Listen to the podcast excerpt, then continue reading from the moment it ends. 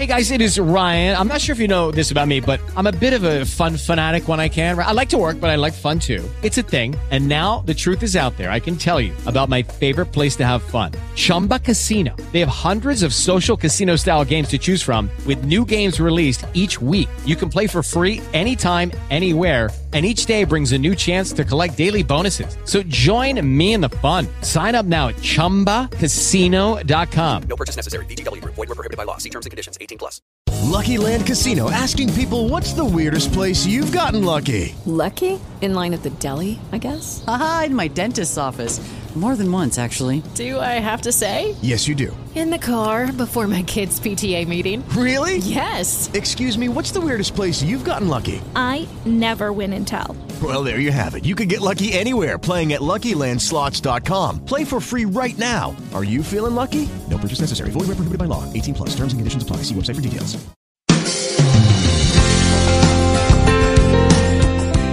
Está pasando una situación muy difícil que implica dolor o amargura, tenemos un mensaje importante para usted y su familia. Le saluda Esteban Porras de Enfoque a la Familia, en donde ayudamos a las familias a mejorar a través de capacitación y educación en línea. Estoy conversando junto con mi papá, director de Enfoque a la Familia para Iberoamérica, sobre cómo ser libre del dolor del pasado. Estaba leyendo el comentario de una persona en uno de nuestros videos de YouTube que se llama La forma de sanar un corazón herido. Es un mensaje buenísimo. La forma de sanar un corazón herido. Y Susan escribía, estoy casada, ya llevo 12 años de matrimonio y en mayo del 2021 mi esposo me dejó, hizo su vida con otra persona y yo pasé por muchas cosas enfermedades, me quedé sin estudio, sin trabajo y me costó mucho admitir los errores que yo cometí. Y me costó mucho más pedir perdón. En diciembre del 2021 mi esposo se acercó, yo le pedí perdón y lo perdoné.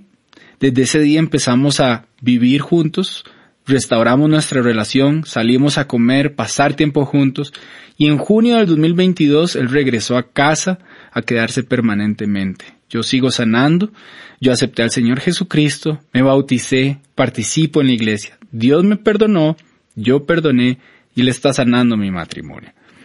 Ahora yo me pongo a pensar en esos dolores difíciles de superar, como este que pasó Susan. Y correos así nos entran todas las semanas. El problema que me estás diciendo del dolor es que si lo retenemos, podemos entrar en depresión, en angustia, desesperación, arriesgamos nuestro futuro, cómo superar un dolor fuerte, porque vemos la historia de Susan, pero otras personas se pueden preguntar cómo comprender que fui traicionado por la persona que más amo. En primer lugar, la traición no se comprende, el abandono no se comprende, mm. el que me hayan producido un dolor no se comprende, porque esta misma persona ayer me, me dijo que me iba a amar tuvimos los dos la expectativa de caminar juntos. ¿Cómo superar este dolor? Busque ayuda. Busque ayuda de alguien que te escuche, que te oriente, que te oriente bien, porque puedes encontrar amigos que te alimentan el odio y eso lo que ocasiona es lastimar más tu corazón. Busque ayuda, alguien que le enseñe el camino del perdón. El camino del perdón es un proceso donde tiene como meta liberar mi dolor de, de esa ofensa recibida y no alimentar el espíritu, el deseo de venganza. Entonces, en tercer lugar, Dese la oportunidad de dejarse amar por los que le aman, su familia, sus amigos, los que tiene cerca.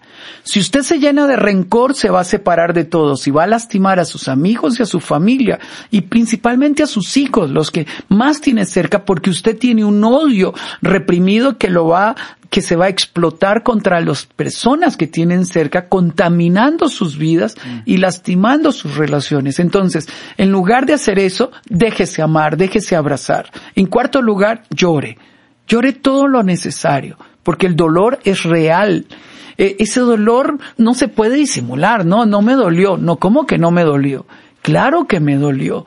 Y yo tengo que llorar y tengo que sacarlo, pero sacarlo terapéuticamente, es decir, no es un llanto en el cual me quedo atrapado.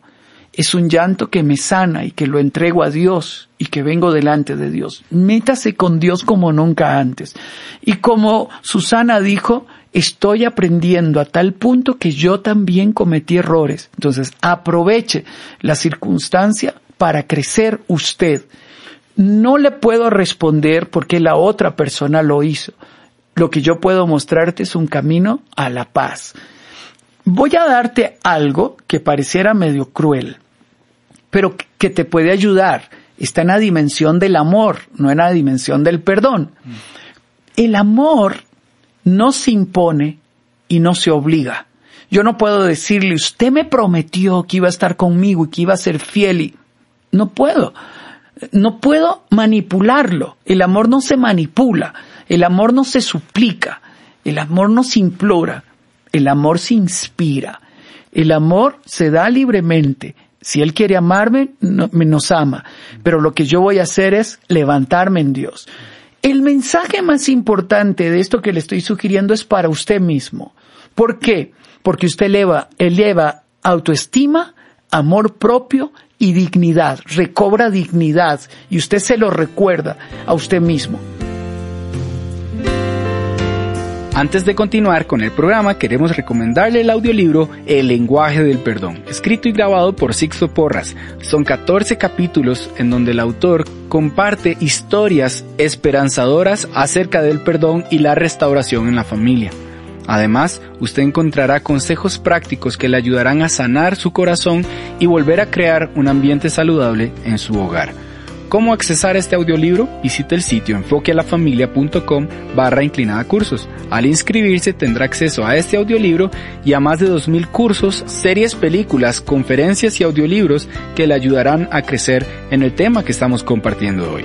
Si usted le gustaría escuchar el audiolibro El lenguaje del perdón, le recuerdo que puede visitar el sitio enfoquealafamilia.com barra inclinada cursos e inscribirse. Continuamos con el programa.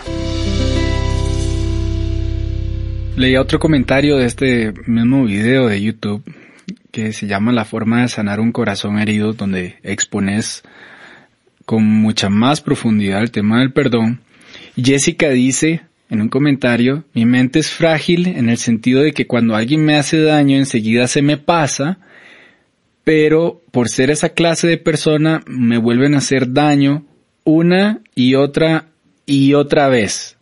Entonces me hago la pregunta, Perdonar es olvidar, es borrar de la mente, porque en este caso ella está diciendo, sí, yo dejo ir fácilmente, pero no hay, falta algo que debería decir, yo ya perdoné, pero también no me estoy dejando que me pasen estas cosas una y otra vez. Son dos, dos cosas importantes que estás mencionando. la más sencilla, perdonar no es olvidar, es dejar sin efecto. Cuando la Biblia dice que, que Él toma nuestros pecados, los tira al fondo del mar y los olvida, no es que los borra de la mente, es que no tienen efecto. No es que se borra de la mente, es que ya no duele. Ese es el efecto de perdonar. En segundo lugar, el hecho de que yo tenga un corazón perdonador no significa que yo tengo complejo de alfombra. Y esto es importante.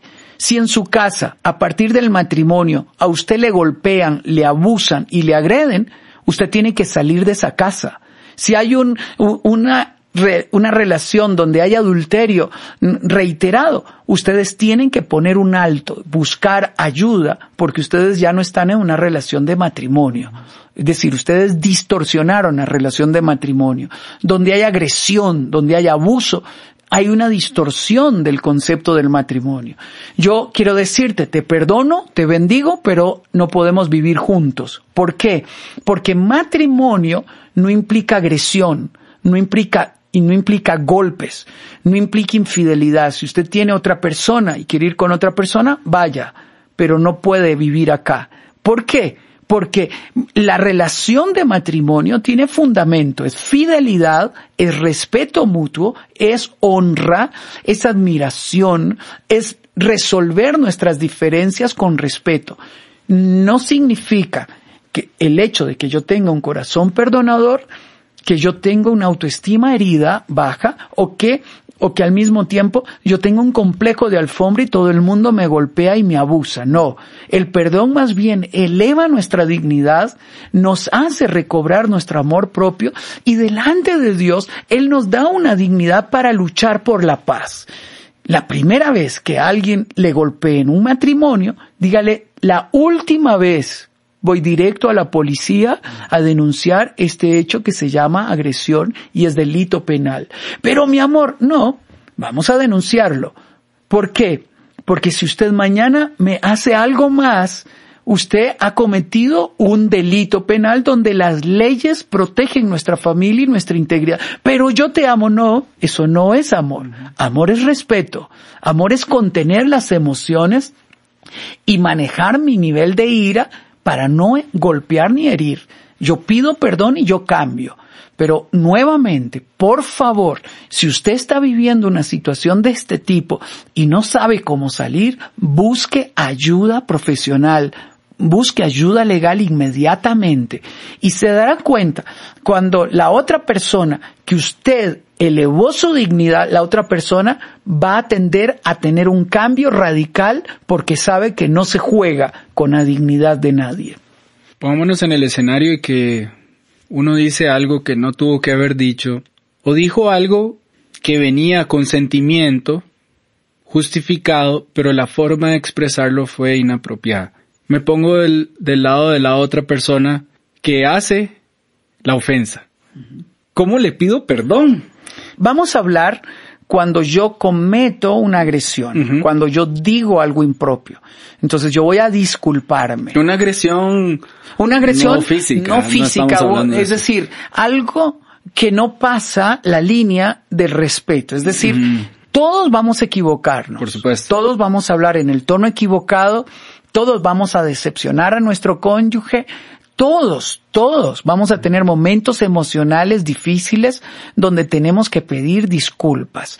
Y aquí vamos a relaciones normales, ¿sí? Donde Hice un plan sin informar. Hice un plan sin informar, invité a unos amigos a la casa y no dije nada, eh, compré algo y no informé, eh, hablé en el tono equivocado Claro. y mi cónyuge se hirió. Puede que yo venga de un hogar donde nos, donde nos gritamos y yo hice lo que hacía normalmente en mi hogar paterno y mi cónyuge se hirió porque viene de un hogar diferente y, y allá no se gritaba. Muy bien. En primer lugar, por eso el libro que escribí se llama El lenguaje del perdón y el audiolibro, usted puede escucharlo. Hay diferentes lenguajes a la hora de pedir perdón. Por ejemplo, puede que la persona no sea bueno hablando. No todas las personas pedimos perdón de la misma manera. Puede que usted tenga un acto de servicio extraordinario y con este acto usted está diciendo lo siento. Puede que lo máximo que le sale es un apretón de manos y los dos entendimos que está diciendo perdón con todo el corazón o, o un abrazo. Entonces yo tengo que aprender a leer cómo mi cónyuge se disculpa. Un, un problema aquí es cuando yo quiero imponer mi lenguaje de la disculpa a la otra persona. Es que usted no me ha pedido perdón. Dígalo, dígalo. ¿no? Y el otro se que, la otra persona se queda muda, no sabe qué Y no, expresar. y no es amor exigir No. pe- pedir perdón. No, no. Entonces, yo tengo que aprender a disculparme en todos los medios que le haga sentir a mi cónyuge que estoy diciendo lo siento. Para eso tengo que tener conciencia de que lo que hice estuvo mal. Yo tengo que enfriar mis emociones y decir, mi amor, quiero pedirte disculpas, no, no te hablé correctamente. Eh, con seriedad, ¿sí? Eh, en segundo lugar, si vemos que es algo repetitivo, es decir, que repetimos la conducta, tenemos que analizar el origen. ¿Es una conducta aprendida de mi hogar? ¿Es una conducta producto de que estoy acumulando resentimiento? ¿Es una conducta que quiere decir otra cosa? Es decir, con esta conducta estoy queriéndote decir algo que no sé cómo decirte, pero te lo estoy diciendo. Entonces yo tengo que aprender a or- a ordenarme de dónde viene. Entonces, luego de eso, de pedir disculpas, tenemos que dialogar para definir una estrategia que nos permita modificar la conducta. Tenemos que establecer una nueva estrategia para ir superando esas cosas que no deben de estar en nuestro hogar. Esta ha sido una buena conversación acerca del perdón, cómo liberarse del dolor del pasado y también cómo crear un mejor ambiente en la familia. Muchos de nosotros tenemos que dedicar tiempo y ser intencionales en diseñar un mejor hogar. Y por eso le invitamos a poner en práctica todo lo que hemos compartido en este programa y visitar nuestro canal de YouTube Enfoque a la Familia. Ahí tenemos muchos recursos gratuitos que ustedes le pueden servir para edificar un hogar saludable. Gracias por estar con nosotros en este programa. Se despide Esteban Porras de Enfoque a la Familia, en donde ayudamos a las familias a mejorar.